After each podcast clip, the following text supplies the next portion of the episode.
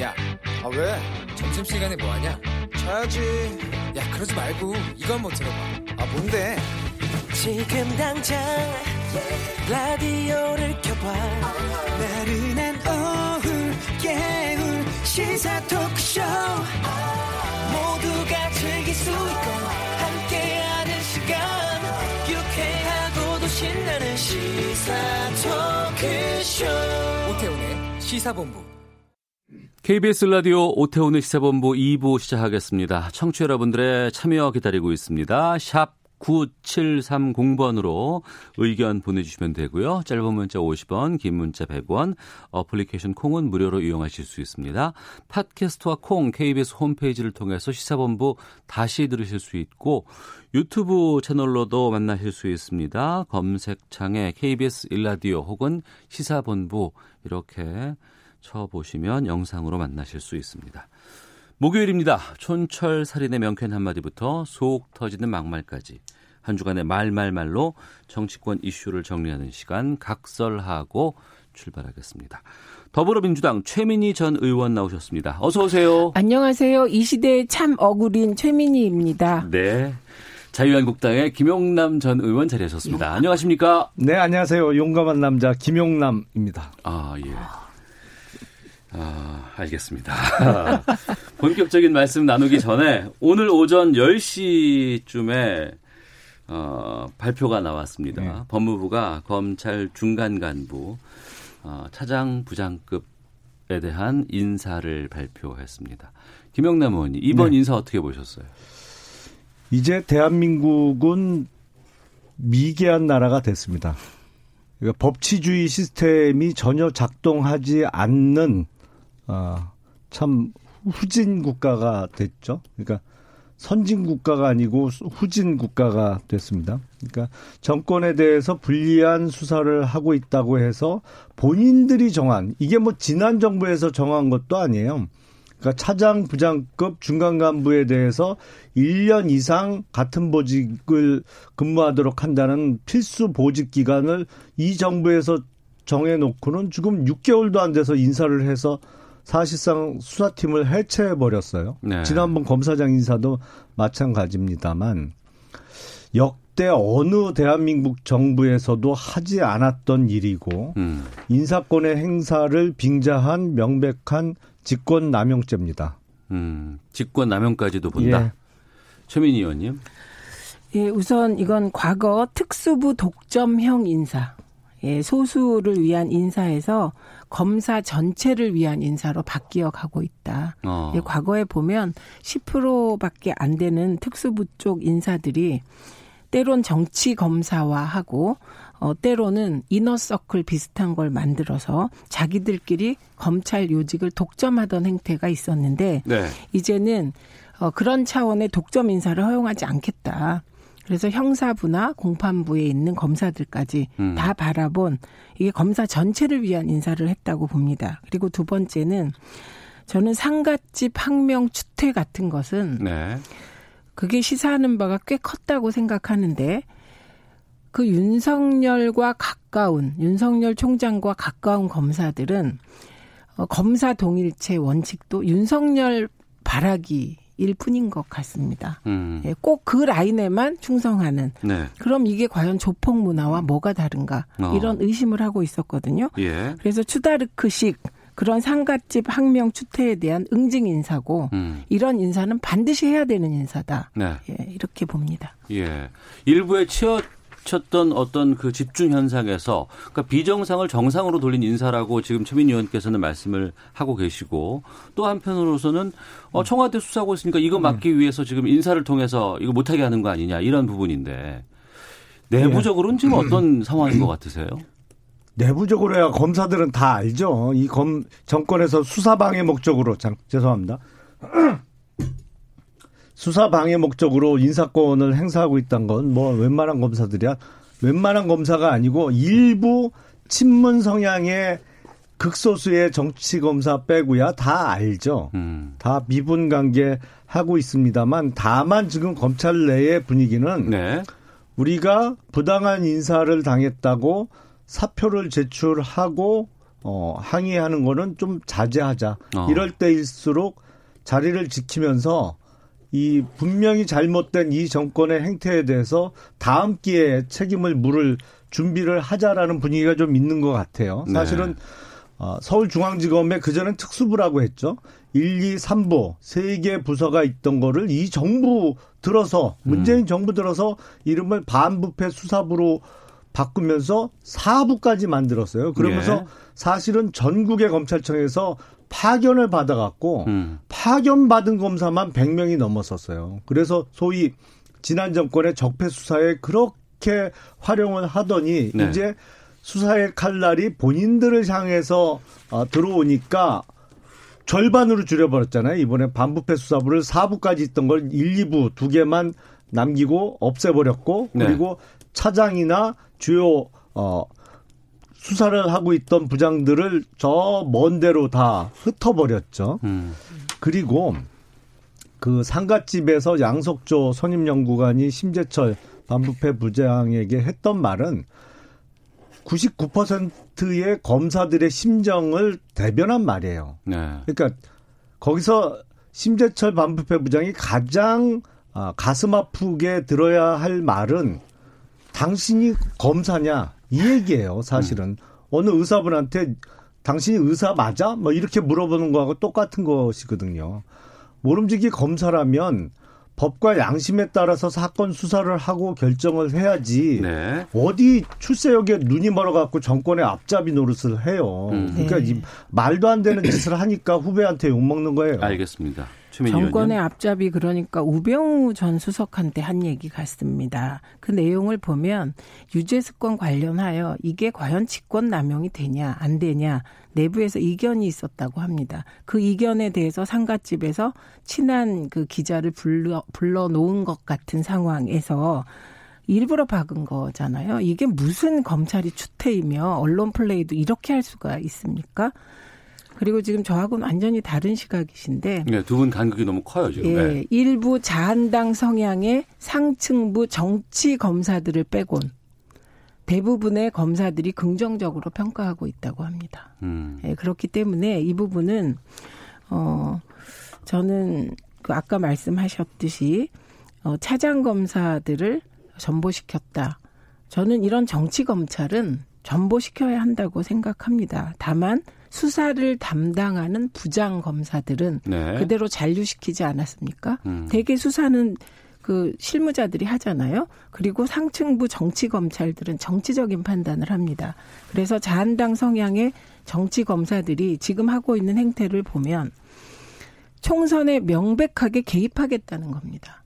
그래서 총선 지금 80일 앞두고 지금 말도 안 되게 어거지로 어 최강욱 공직기강 비서관을 소설을 써서 중앙지검장을 서울중앙지검장을 패스하고 윤석열 총장의 직접 지시로 네. 기소를 합니다. 근데 그 기소 내용이 터무니없어요. 음. 그래서 민주당은 네.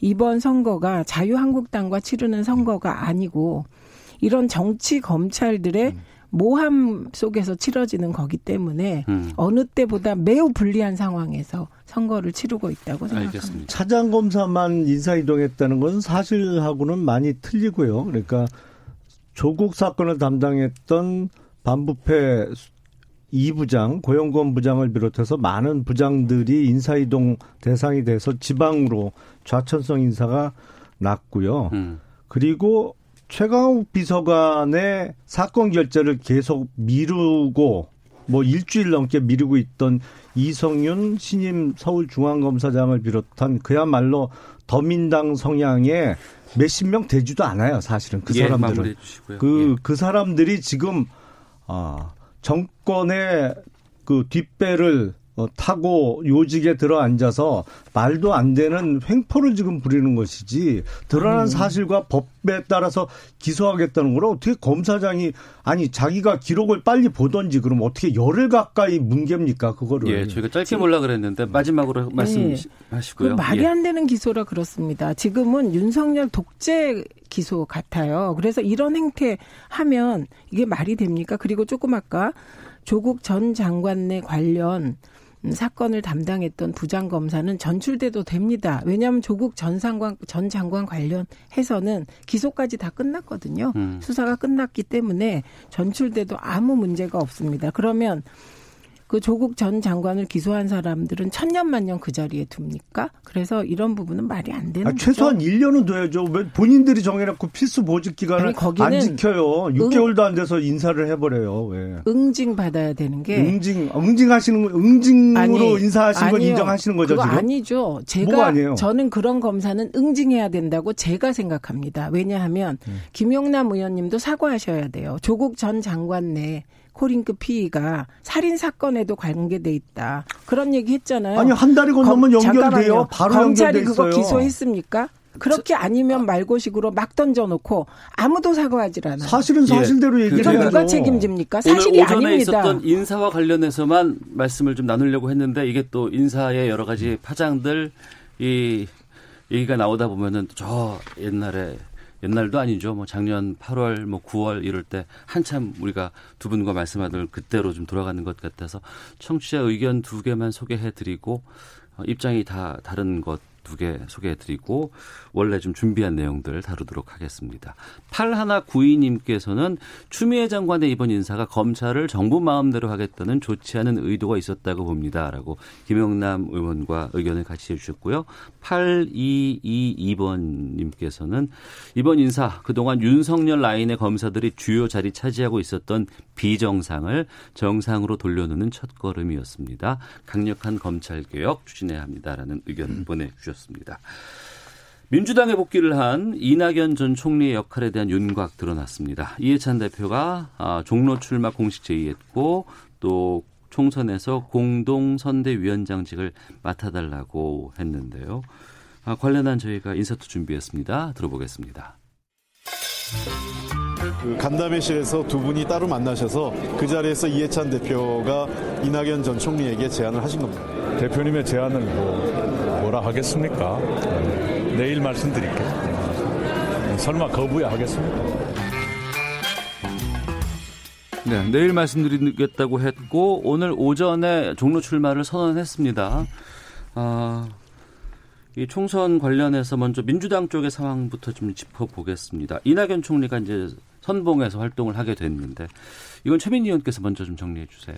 그러니까 앞으로 민주당은 선거에 있어서 투톱 체제가 되는 겁니다. 네. 그러니까 이해찬 대표는 주로 공천을 관리하고 음. 사, 실 어렵고 굳은 일 하시는 거죠. 손에 피 묻히고 욕 먹고. 네. 공천은 아무리 잘해도 파동이 일어나게 되어 있거든요. 음. 그런 역할을 주로 하시고 그리고 이제 대중적인 접촉 면적이 넓은 부분 대외적으로는 이낙연 총리께서 이제 국민들과 접촉하는 이런 투탑 역할 분담 체계 체제인데 네. 이게 되게 역시 당이 잘 되려면 누군가는 좀 어려운 일을 맡고 희생해야 된다는 면에서 이해찬 대표 체제에 민주당이 왜 이렇게 안정됐는지를 음. 보여주는 단면이라고 생각합니다. 본인이 총선 출마도 안 하겠다고 이미 선언하고 네. 그리고 굳은 일만 맡아서 하니 음. 그게 잘 되겠죠. 그리고 네. 이낙연 전 총리께서는 사실 저 정도 되는 정치인은 뭐 종로 나가서 당선된다. 이게 개인적으로는 전 큰 의미가 없다고 생각합니다.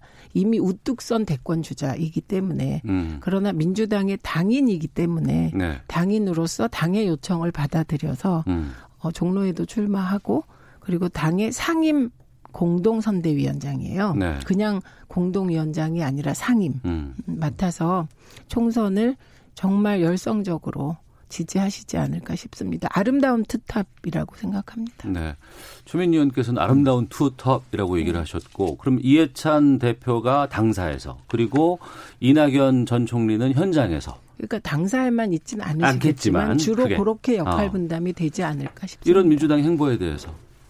뭐 총선 준비와 관련해서는 민주당이 자유한국당보다 준비를 잘 하고 많이 하고 있는 거는 뭐 틀림없는 사실이죠. 네. 어, 자유한국당은 그동안 소위 패스트트랙 전국과 관련해서 어, 장애 투쟁을 하면서 어, 총선 준비를 치밀하게 좀 어, 하지 못했던 거는 사실입니다. 근데 최근에 음. 금년 들어서는 급격히 좋아지고 있어요. 어. 어 어, 공천위원회도 어제 다 발표가 돼서 꾸려지고 있고요. 예. 그동안 가장 부진하게 여겨졌던 인재 영입도 물꼬가 터져서 음. 계속 좋은 분들이 들어오고 있는 상황이라 물론 아직도 부족한 면이 많습니다. 이게 수도권 선거 제대로 치르려면 네. 더 좋은 분들이 많이 들어와야 되고 음. 그리고 영남권에 쏠린 출마 희망자들을 빨리 정리를 해줘야 돼요. 네. 그래서 거기서 어, 공천이 안 될 분들은 수도권으로 끌어올려서라도 아니면 또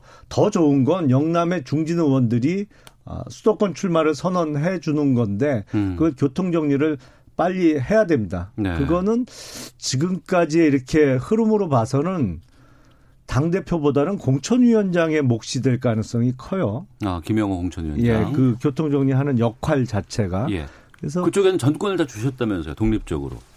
안 줘도 다 차지하시죠. 왜냐면 어떤 뜻인가요? 아니 그러니까 그 김영호 전 의장께서 그 만약에 공천과 관련해서 당 지도부나 누가 개입하려고 하면 네. 가만 계시겠어요? 음. 그, 그 사람 혼나지. 음. 그러니까 뭐 안 그래도 어 정권을 위임 받았던 안 받았던 사실상의 공천 관련한 권한은 집중될 수밖에 없는 상황으로 보이기 때문에 2020년 들어서는 상황이 많이 어, 호전되고 있습니다. 네.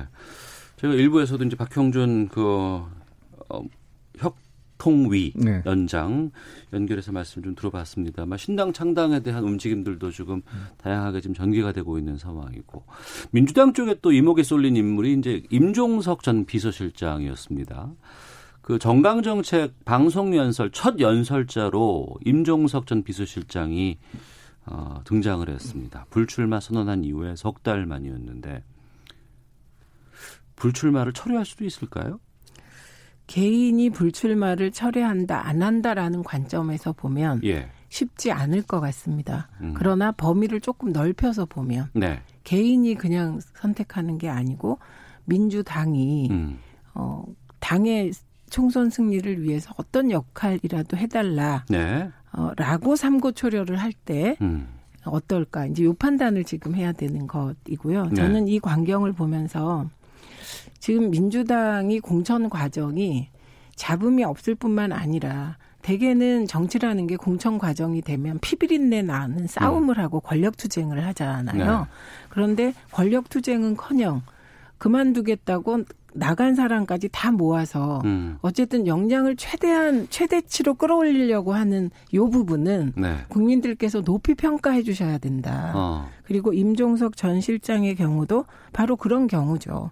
예를 들면 지금 거론되는 뭐 종로는 이미 이낙연 총리가 나가시게 됐고 네. 뭐 중성동 중구 성동 을이라든지 음. 고향인 전남 장흥 이런 데 거론되잖아요. 네. 광진구까지. 음. 근데 이런 곳에도 다 뛰는 후보들이 있습니다. 네, 네. 예, 그런데 민주당 입장에서는 어. 어떻게 해서든 당의 경쟁력을 높이기 위해서 사람들을 자꾸 끌어모으잖아요. 배제하는 게 아니라 음. 이 부분이 어, 높은 점수를 받을 가능성이 있다 이렇게 보고 네. 임종석 전 비서실장을 지금까지 키워준 게 민주당이잖아요. 음. 예, 재선하고 키워준 게 그렇기 때문에 임종석 전 실장도 개인적인 차원에서는 안 하고 싶을 것 같아요. 음. 왜냐하면 사나이가 한번 얘기했는데 네. 번복하는 거 싫잖아요. 그런데 이해찬 대표가 정말 삼고초려를 하면 음. 표현도 모시려고 한다 이렇게 표현하셨더라고요. 저는 그걸 보면서 어, 이해찬 대표 진짜 간절하신가 음. 이렇게 생각이 들었습니다. 그래서 네. 당이 간곡히 요청하면 거절할 수 있을까? 음. 저는 요 정도로 생각합니다. 특히 서울이라든가 수도권 쪽에서는 자유한국당 쪽에서는 여기에 대한 대항마들을 또 준비를 하셔야 될 거 아니겠습니까? 그 주로 제가 보면요 네. 정치권에서 이루어지는 삼고 초려 있잖아요. 네, 네. 사실은 그거 다 짜고 치는 거예요. 어. 결론은 양쪽 간에 다 정해놓고 음. 모양새를 만들어주는 경우가 대부분이거든요. 좀 극적인 모양새. 뭐 예, 예. 그래서 예. 계속 출마 요청 아니면 영입 제의를 해가면서 음. 그 사람의 몸값을 좀 높여 주는 거. 네. 그거 이제 형식적으로 이렇게 하는 경우가 많은데 임종석 전 실장이 만약에 출마를 어, 한다면 본인이 정계 은퇴 선언을 했던 거를 번복하고 출마를 한다면 그야말로 이 정부에서 아 이제는 뭐 검찰의 무력화에 완전히 우리가 성공했다. 음. 아, 임종석 전 실장이 검찰 수사를 염려할 필요는 없어졌다라고 판단을 내린 것이죠. 음. 사실은 아, 울산시장 선거 공작 사건과 관련해서는 이게 민정수석실 산하에서만 이루어졌던 일이 아니거든요. 공약 개발이 됐던 뭐 상대 후보의 공약 무력화 등의 작업 등은 범 청와대 청안에서 벌어졌던 것으로 보이기 때문에 최종적으로 임종석 실장이 아, 조사를 받고 책임져야 될 부분이 분명히 있을 것으로 보이는데 아마도 그렇게 종로 출마의 의 욕을 보이다가 갑자기 예상 밖에 불출마 선언을 했던 이유가 석연치 않았는데 또 갑자기 했던 말을 뒤집고 이제 21대 아, 총선에 출마하겠다고 하면 아 역시나 이 6개월도 안 돼서 인사 검찰 인사를 통해서 휘저으면서 아 이제는 뭐 아, 걱정할 필요 없다. 정권 핵심부를 향한 검찰 수사는 완전히 우리가 다 막아냈다라는 자신감의 표현으로 읽힙니다. 여기에 대해서 최민희 의원님 얘기 듣고 헤드라인 뉴스 듣고 오겠습니다. 예, 진짜 말씀하세요. 용감하시게 사실이 음. 아닌 것을 사실로 단정하고 그래서 가짜 뉴스 제가 유포 바이러스라고 말씀드린 적 있죠. 의원님을 지금도 그런 상황이라고 봅니다.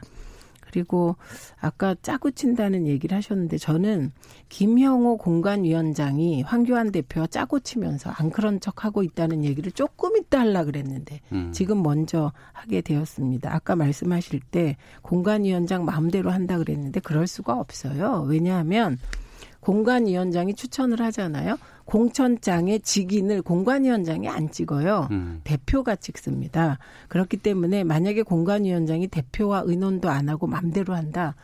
그럼 그건 안 되는 거예요. 조직이 아, 조직도 아니고 당도 아닙니다. 충분한 협의를 거쳐서 네. 공관위원장의 뜻이 최대한 반영된다 정도여야지 이게 황교안 대표는 그럼 뭐 100% 틀린 건가요? 아니잖아요. 그래서 음. 어 저는 어, 이게 정치하면서 아까 뭐 임종석 전 실장과 짜고 치고 어쩌고 이런 얘기 하는데 저는 그렇지 않습니다. 그 부분은. 왜냐하면 본인은 사실 완강하거든요. 예. 그 가짜 뉴스의 뭐 본사는 더민당 아니에요? 자, 자, 자 마무리 짓겠습니다. 자한당이죠. 자, 최민희 전 의원, 김영남 전 의원 두 분과 각설하고 말씀 나누고 있는데요. 헤드라인 뉴스 듣고 와서 PK 지금 상황하고 그다음에 어, 황교안 대표 지금 신년 기자회견 관련해서 좀 말씀 나누도록 하겠습니다. 질병관리본부는 오늘 신종 코로나 바이러스 관련 브리핑에서 국내 확진자 한명은 상태가 안정적이고 의심 환자 21명은 모두 음성으로 격리가 해제됐다고 발표했습니다. 신종 코로나 바이러스가 발병한 것으로 알려진 중국 우한시의 공항 이착륙이 금지됐습니다. 중국 항공당국은 오늘 낮 12시 우한공항의 이착륙을 금지한다고 국내 항공사에 통지했습니다. 최근 호르무즈 해협까지 작전 구역을 확대한 청해 부대와 관련해 국방부는 이미 하달된 작전 지침에 따라 발생 가능한 모든 상황에 대해 작전 수행을 할 준비가 돼 있다고 밝혔습니다. 드론을 띄우고 직접 눈을 파헤치며 네팔 안나푸르나 눈사태 실종자 수색에 나선 산악인 어몽길 대장이 한계를 느낀다며 실종자는 평균 10m 깊이 아래에 묻혀 있을 가능성이 있다고 말했습니다. 지금까지 헤드라인 뉴스 정원 나였습니다. 이어서 기상청의 윤재수 씨 연결합니다. 네, 미세먼지와 날씨 정보입니다. 지금 미세먼지는 중부지방은 보통, 남부지방은 좋은 단계를 보이는 곳이 많습니다. 하지만 초미세먼지의 상황은 조금 다른데요. 대기가 정체하면서 중서부 지방과 대구 일대로 지금 나쁨 단계를 보이는 곳이 있습니다. 서울은 지금 초미세먼지량이 1세제곱미터당 50 마이크로그램을 나타내고 있습니다. 오늘 경기도 북부 지역이나 세종, 충청북도, 충청남도, 대구 지역은 종일 나쁨 단계, 서울이나 인천, 경기 여기 남부 지역은 낮에 일시적으로 나쁨 단계를 보이겠고요. 내일은 우리나라 서쪽 지역을 중심으로 대기질이 좀 탁할 것으로 예상되고 있습니다. 설 연휴를 앞두고 있습니다. 지금 전국 대부분 지역 맑은 날씨를 되찾고 있지만 여전히 경상남북도 지역을 중심으로 날이 흐리고 오후 3시 무렵까지는 약하게 비가 내리거나 빗방울이 좀 더 떨어질 가능성이 있습니다. 이번 설 연휴 기간에도 강수 예보가 좀 잦은 편입니다. 내일은 동풍 강풍의 영향을 받기 때문에 강원 영동지방, 경상북도 북동산간 지역, 경상북도 동해안 지역을 중심으로 비나 눈이 내릴 것으로 보입니다. 설날인 토요일에는 제주도 지방에 낮에 비가 내리기 시작해 일요일은 남부 지방과 강원 영동 지방으로 비가 확대될 것으로 보이고요. 연휴의 마지막 날인 월요일 대체 공휴일에는 전국적인 비 예보가 있고 이후로도 비 소식은 좀 잦을 것으로 보고 있습니다. 한편 내일과 모레 사이 동해안 지방은 너울을 주의하시기 바랍니다. 지금 서울 기온 9.1도, 습도는 34%입니다. 다음은 이 시각 교통 상황 알아보겠습니다. KBS 교통정보센터의 임초희 씨입니다. 네, 이 시각 교통정보입니다. 오늘 고향 가실 분들은 특히 안전운전에 유의하셔야겠습니다. 설 연휴 전날 교통사고가 가장 많이 발생하는 것으로 조사됐기 때문입니다.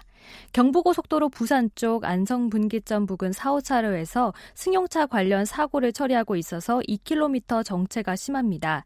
경부고속도로 부산 방향 정체 구간을 자세히 안내해드리면 한남대교에서 서초 구간 정체를 시작으로 신갈 분기점에서 수원, 기흥 동 동탄 부근에서 동탄 분기점, 오산 부근에서 정체고요. 사고가 있는 안성 분기점 부근에서 막히고 있습니다. 계속해서 충청권으로 진입해선 입장에서 목천까지 21km 구간과 옥산 부근에서 2km 정체입니다.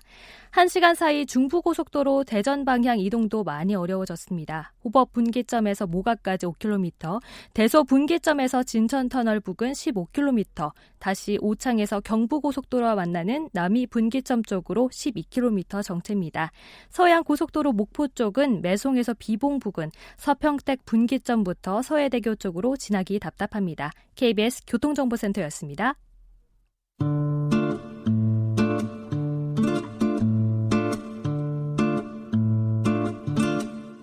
오태훈의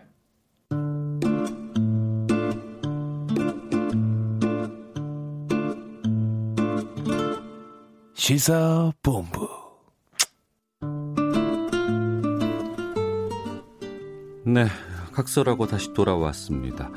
어, 지난 지방선거에서는 PK 쪽이 상당히 민주당이 선전을 했었습니다. 그런데 지금 PK 쪽의 민심이 좀 녹록치 않다, 뭐 이런 얘기들 많이 나오고 자유한국당 쪽에서는 PK 쪽에 상당히 공을 좀 많이 들이고 있는 입장입니다. 오늘 오전에 어, 김두관 의원이 PK 지역 출마하겠다 이런 보도가 나왔습니다. 뭐 상당히 많은 그 민주당 쪽에 설득이 있었다고 하는데 여기에 대해서는 최민희 의원께서 먼저 좀 말씀해 주세요.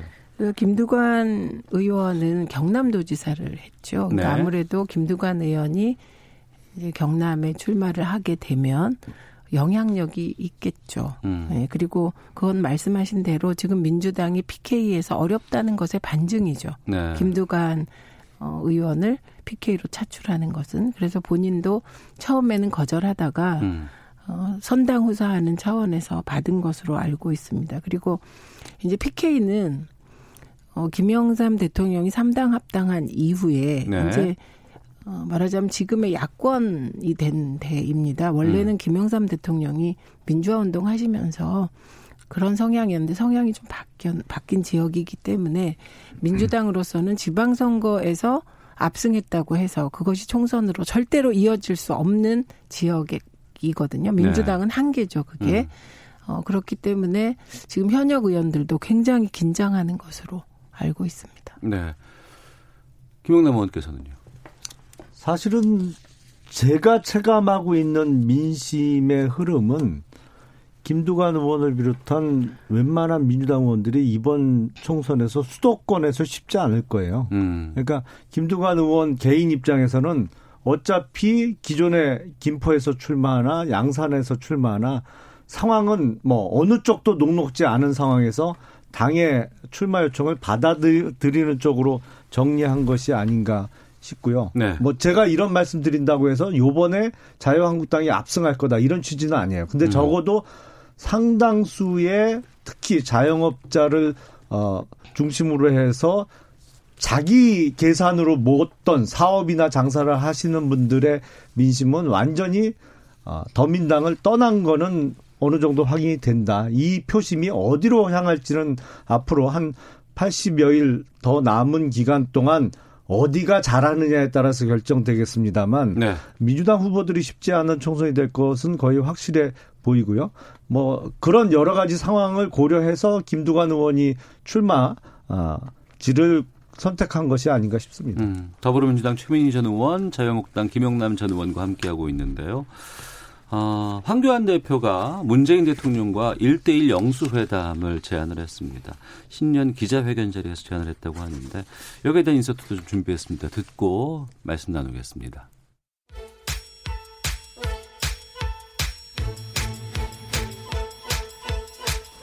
혁신의 핵심은 공천입니다. 국민이 만족할 때까지 이제는 되었다고 할 때까지 국민의 채찍질을 기꺼이 받으면서 모든 것을 바꾸어 나가겠습니다. 저희 당은 자유파 정당 역사상 가장 혁신적인 공천 기준을 마련했습니다. 현역 국회의원을 50%까지 교체하고 20대에서 40대의 젊은 정치인들 30%를 공천해서 젊은 보수 정당, 젊은 자유파 정당을 만들기로 했습니다. 네, 어, 신년 기자회견 자유한국당 황교안 대표의 목소리 들었는데요. 이 자리에서 문재인 대통령과 1대1 영수회담 제안한 것 여기에 대해서 배경을 좀 알려주세요, 김영남 의원님. 사실은 앞서 맨 처음 검찰 인사 관련해서 말씀을 드렸습니다만 문재인 정부 들어서서 정상적인 국가 시스템이 너무 망가지고 있어요. 민주주의라는 측면에서도 그렇고 법치주의라는 측면에서는 더욱 명확하게 무너지고 있습니다. 그래서 제1야당의 대표로서 또 자유주의 세력을 대표하는 사람으로서 문재인 대통령과 영수회담을 통해서 더 이상 이런 식으로 폭정을 이어가서는 안 된다. 좀 정상적인 국정 운영을 해달라라는 음. 요구를 어, 하려는 것이죠. 네. 어, 많은 국민들께서 느끼고 계실 거예요. 지금 뭐 경제는 체감을 합니다. 근데 나머지 특히 민주주의나 법치주의라는 것은 일반 국민들이 이렇게 몸으로 느낄 기회는 거의 없거든요. 근데 지금은 몸으로 느껴져요. 음. 이 시스템 자체가 망가지고 있다는 것이. 네. 그런 취지에서 영수회담을 제안, 제안한 것이죠. 영수회담 제안에 대해서 청와대는 구체적 제안이 오게 되면 검토해 보겠다 이런 입장인 것 같은데 성사될지 어, 최민 의원께서 좀 말씀해 주세요. 우선 박근혜 최순실 국정농단으로 망가진 대한민국을 지금 나라다운 나라로 세우는 과정입니다. 그리고 그 과정에서 국정농단 세력은 불편하겠죠. 그건 어쩔 수 없습니다. 개혁은 누군가에겐 고통이죠. 모두에게도 고통일 수 있기 때문입니다. 우선 황교안 대표가 이런 제안을 한 거는 몇 가지 배경이 있습니다. 음. 첫째는 아까 말씀하셨듯이 자유한국당 지지율이 10여 프로에서 때론 30 몇 프로까지 올랐어요. 리얼미터 기준으로는 20%대에서 33, 4%까지. 네, 구체적인 자, 그 여론조사 수치는 예, 아니, 유의미지 뭐, 않다고 말씀드릴게요. 네, 예, 네, 예. 그러니까 그런 폭, 큰 폭의 지지율 상승으로 황교안 음. 대표가 수도권에서 백석 확보가 불가능하지 않다. 네. 예, 이렇게 너무 일찍 샴페인을 터트리는 자신감 이게 음. 하나고요.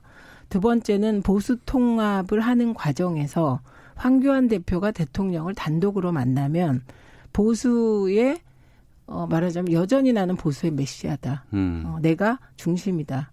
이렇게 되는 것이죠. 그런 배경이 있다고 생각합니다. 근데 청와대는 뭐 구체적인 제안이 아직 없었다. 음. 그래서 구체적인 제안이 들어오면 검토해 보겠다. 긍정적으로 답을 한 것이고요. 다만 이제 야당이 자유한국당만 있는 게 아니고 네. 또 여당 대표도 있지 않습니까? 음. 총선을 앞두고 그럼 총선을 앞두고 대통령께서 황교안 대표하고만 만나면 어, 이해찬 대표는 또 어떻게 할 것이며 음. 그리고 나머지 야당들은 어떻게 할 것인가라는 문제가 생기기 때문에 네. 이 문제에 대해서는 황교안 대표 측에서 어, 같이 좀 검토해서 제안을 하면 어떨까 싶습니다. 음. 고려해서. 네, 예. 알겠습니다. 앞서 공천 얘기도 했습니다. 공천 혁신을 위해서는 어떠한 역할과 책임도 마다하지 않겠다.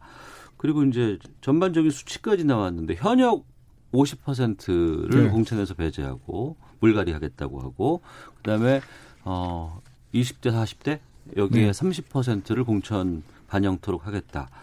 어 여기에 대해서는 당내에서는 어떤 반응이에요 지금? 아 현역 의원들은 싫어하죠. 당연히 네. 두 사람 중에 한 사람은 잘려야 되는데 음. 현역 의원들은 당연히 싫어합니다만 이거는 뭐 국민과의 약속이기 때문에 반드시 지켜야 하고 네. 지금 자유한국당의 인적 구성을 볼 때 사실 저는 50%도 넉넉하지 않다라고 생각을 해요.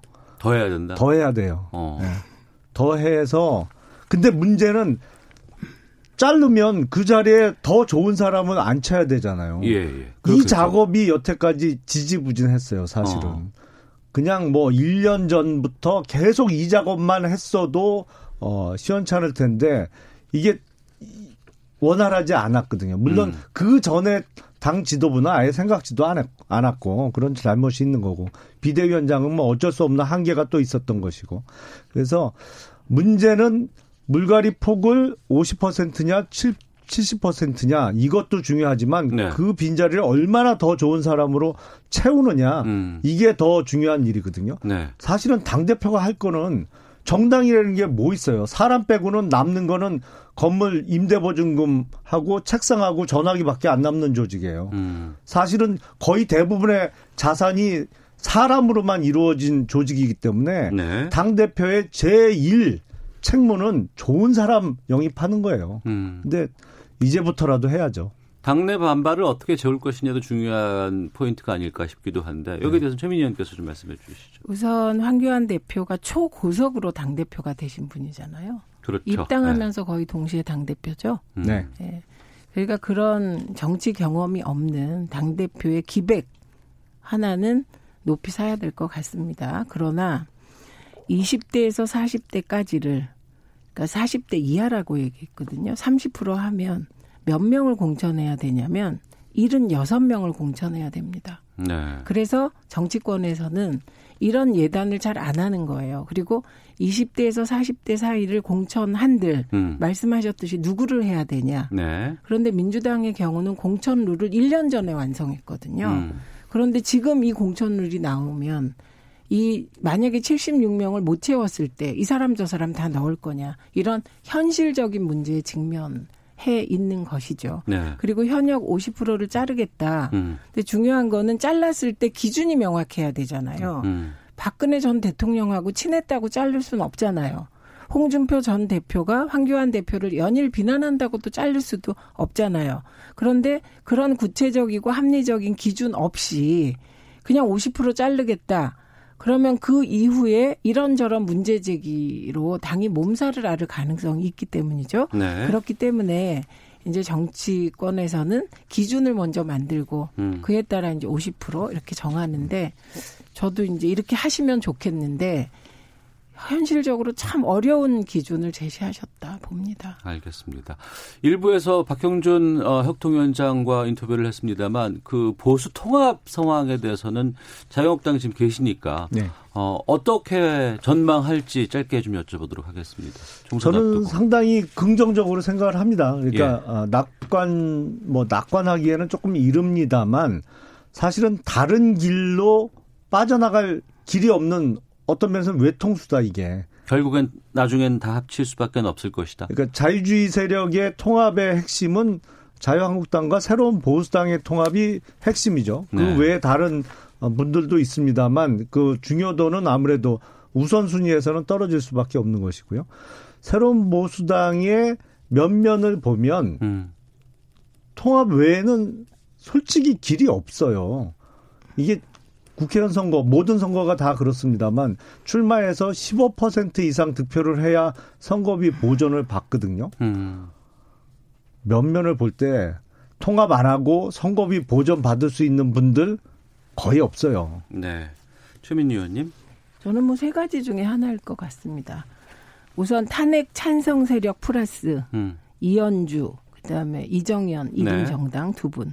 고, 타, 고 합치는 거죠. 그걸 음. 이제 통합이라고 얘기할 수 있는 하나. 두 번째는 유승민 대표가 통합한다고 하더라도 이건 그냥 새누리당 again. 네. 예, 도로 새누리당일 것 2016년 같습니다. 상황으로. 예, 2016년 국정농단 이전 상황으로 돌아가는 것 같습니다. 그래서 이거에서 탈피하려면 이게 잘 되려면 음. 현재의 기득권을 누군가 내려놓고 새로운 리더십을 세워야만 이런 느낌이 안 들거든요. 네. 근데 황교안 대표는 별로 그만두실 생각도 없는 것 같고 기득권을 버릴 의향도 없는 것 같습니다. 알겠습니다.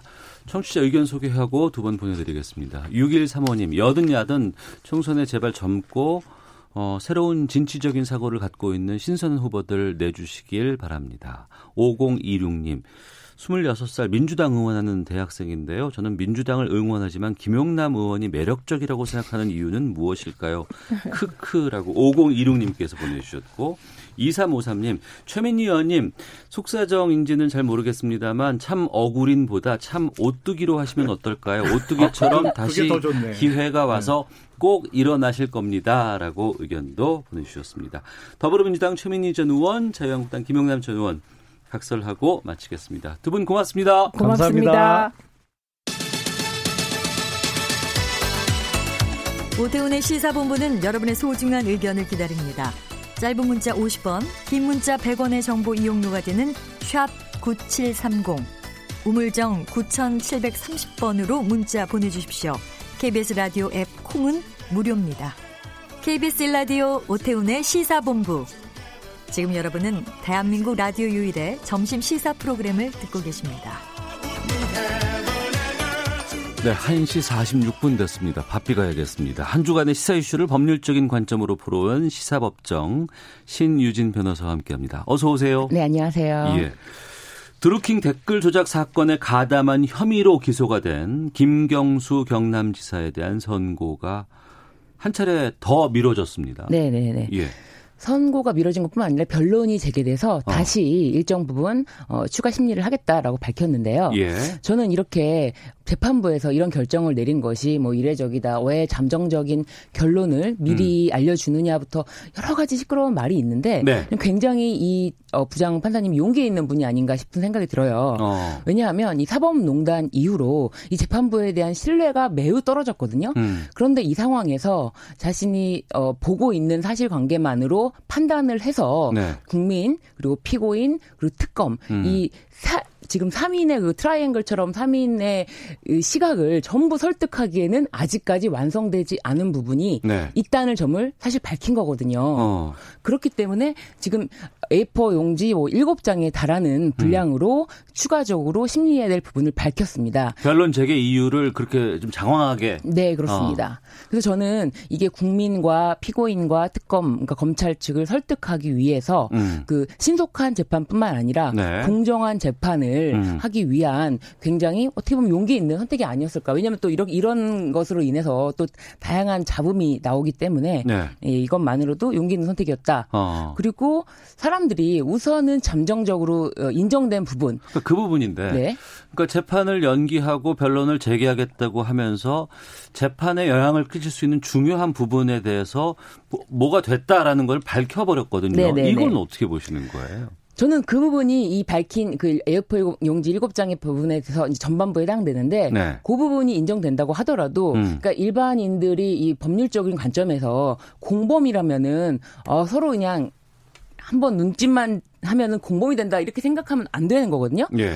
공동 정범이라고 하는 것은 음. 엄연히 그 서로 간의 범죄에 대해서 같은 의사를 공유를 하고 네. 그 실행 행위를 원칙적으로는 분담을 해서 나눠야 돼요. 네, 네. 그러면 김경수 지사도 원칙적으로는 일정 부분 댓글 조작에 뭐 프로그램 뭐 개발에 개입을 음. 하든가 네. 이렇게 해야 되는 거예요. 그런데 그런 거 없이도 음. 이렇게 쉽게 공동 정범을 인정하기 위해서 대법원에서는 공모 공동 정범이라는 어떤 이론 판례를 통해서 이제 이론을 만들었거든요. 네. 서로 의사만 충분히 교환이 됐다 하더라도 음. 실행 행위에 관여하지 않은 다른 어뭐 공모자를 네. 정범으로 인정하는 것이 공동 정범인데 음. 그 뒤에 네. 그 시연회를 봤다. 그러니까 타인의 예를 들면 타인의 범죄 행위를 음. 인지하고 네. 있었다 하더라도 네. 그거를 가지고 바로 즉시 공동 정범이라고 인정할 수가 없거든요. 음. 예를 들면 타인이 어 만약에 뭐 물건 훔친 장면을 봤다는 것만으로도 네. 같이 내가 그 절도 범의 공동 정범이 아니듯이 어. 이것도 마찬가지거든요. 예. 그래서 타인의 범행을 승인하는 것, 그러니까 보고 용인하는 것만으로 어. 그 공동 정범까지 인정되지 않기 때문에 음. 그 공동 정범이 인정되기 위한 네. 어, 추가적인 심리가 필요하다고 밝혔기 때문에 음. 아직은 김경수 지사에 대해서 공동 정범으로 인정되기 부족하다라고 사실은 얘기를 한 거예요. 그러니까 그 부분인데. 네. 그러니까 재판부는 김 지사가 킹크랩 시연하는 걸 봤다는 걸좀 인정한 상황 아니겠어요? 네. 어. 근데 지금까지 김 지사 쪽에서는 나는 킹크랩 자체를 몰랐다 네. 이런 논리로 지금 네, 재판에 임한 맞습니다. 것으로 네. 알고 있는데 지금 이렇게 봤다는 거를 재판부가 인정하는 순간 김 지사 측은 상당히 좀 불리한 상황이 된 거 아닌가요? 사실 그렇게 볼 수도 있는데요. 예. 이게 변호사로서는 어 이게 정치인의 재판이 아니라 일반인의 재판이라면 설사 재판부가 그렇게 판단하신다 하더라도 음. 이런 이러한 점에 의해서 우리는 공동 정범이 아닙니다라고 변론을 해야 되는데 네. 이 사건은 정치인에 대한 사건이다 음. 보니까 그런 뭐 재판부가 그렇게 인정하신다 하더라도라는 문장만 써도, 써도 음. 아니 그러면은 봤다는 거 아니야?라고 이제 일반 국민들이 네. 그 정치인에 대해서 이미지를 나쁘게 볼 수 있기 때문에 음. 그런 추가적인 네. 보통은 변론에서 당연히 쓰여지는 어떤 변론의 기술인데 네. 그런 부분을 미처 어 치밀하게 준비하지 않은 거죠 한편으로는. 아, 네. 그래서 장황하게 A4지 7장에 달하는 그 변론 재개 요지를 알려 네, 준 그렇습니다. 거군요. 그러면 언제 선고가 나요? 어, 제가 이 부분에 대해서 사실은 이 A4 용지 7장에 달하는 이 분량에서 무엇을 성명을 했는지를 예. 보지 않았을 때는 그래도 어. 뭐 13회나 공판 기를 했고 했기 예. 때문에 뭐 빠르면 상반기에 날 수 있지 않을까 했는데 음. 이 재판부에서 밝혀라라고 했던 그 내용을 보니까 네. 굉장히 디테일한 부분도 많이 있어요. 그래서 어. 그 실제로 댓글 기사에 대해서 예. 뭐 부정적인 것도 있고 긍정적인 것도 있는데 그럼 부정적인 것까지 전부 다 뭐 지시했다는 것이냐라부터 해갖고 음. 밝히라는 것이 굉장히 많기 때문에 이거를 입증하는데 시간은 상당히 소요될 것으로 보여져요. 상당한 시간이라고 하면 뭐 6개월 넘어서 1년 6개월이 넘을 수도 있겠다. 아, 생각이 그래요? 들었. 예. 그러면 지금 차문호 판사가 지금 재판을 진행하는 것으로 알고 있는데 네, 그렇습니다. 재판장입니다. 재판이 길어지면 중간에 뭐 재판장들 인사 나고 그러면서 바뀌고 이러고 하잖아요. 네네. 그러면 선고 나기 전에 이 재판장이 바뀔 수도 있는 상황인가요? 저는 재판장이 바뀐다 하더라도 예. 이 재판장이 뭐 일정 부분 어느 심정을 심어주고 갔다 이런 게 아니라 어. 어, 내용을 정리, 1차적으로 정리를 했다. 네. 이런 부분을 추가적으로 판결문에 그러니까 써야 될 부분들이 있는데 음. 어떠한 사실관계로 어, 무엇을 법리를 인정하고 인정하고 인정하고 하는 부분이 있는데 네. 그런 부분을 꽤 상당히 정리를 했기 때문에 음. 만약에 재판장이 바뀐다 하더라도 네. 오히려 어, 정리가 되어 있기 때문에 더 뭐 문제가 있진 않겠다라는 생각이 들더라고요. 음. 알겠습니다. 어, 시간이 상당히 생각보다는 길게 끌어지지 않을까 싶네요. 근데 사실은 이 공모 공동 정범을 인정하는 거를 판례는 인정하고 있는데 예. 사실은 학설은 그걸 굉장히 부정적으로 봐요. 아. 아니 실행행위에 가담하지 않은 사람을 말로만 했을 뿐인데 어떻게 같이 공동 정범으로 보느냐 아. 이런 부분에 비판이 굉장히 많았기 때문에 판례에서 대법원에서 아 그래 공모 공동 정범 너무 이 생각만 공유했다고 실제로 행위한 사람과 똑같이 처벌할 수는 없지. 음. 여기서 반성적인 의미에서 이제 기능적 행위 지배라는 거를 좀 끌어들였는데 그 부분이 사실은 굉장히 보강된 이론이라고 해서 그 부분을 좀 더 심리를 하겠다라는 점입니다. 알겠습니다. 시사법정 신유진 변호사와 함께 하고 있는데요. 이 내용 다뤄보겠습니다. 유튜브 채널입니다. 가로세로 연구소의 마구잡이식 폭로가 도를 넘었다는 지적이 잇따르고 있다고 하는데, 어, 18일 대구에서 이 가로세로 연구소 그냥 줄여서 가세연이라고 부르네요. 여기 강연회에서 연예인들 관련한 발언 폭로가 계속 나와서 논란이 되고 있다면서요. 네, 그래서 제가 이 부분에 대해서 한 가지 약간 정정해야 될 부분이 필요하다고 생각하는데 예. 기사에서도 계속 폭로라는 말을 사용하긴 해요. 어. 근데 폭로라는 거는 어떤 사실을 밝히는 것이 사전적인 의미가 있거든요. 네. 저는 그래서 이 부분에 대해서 아무 말 폭격이라고 하고 싶어요. 어. 가로 세로 연구소는 폭로를 하는 것이 아니라 음. 아무 말 폭격이다. 네. 아무 말 어, 대잔치다. 저는 음. 이렇게 좀 보고 싶어요. 그래서 왜냐하면 네.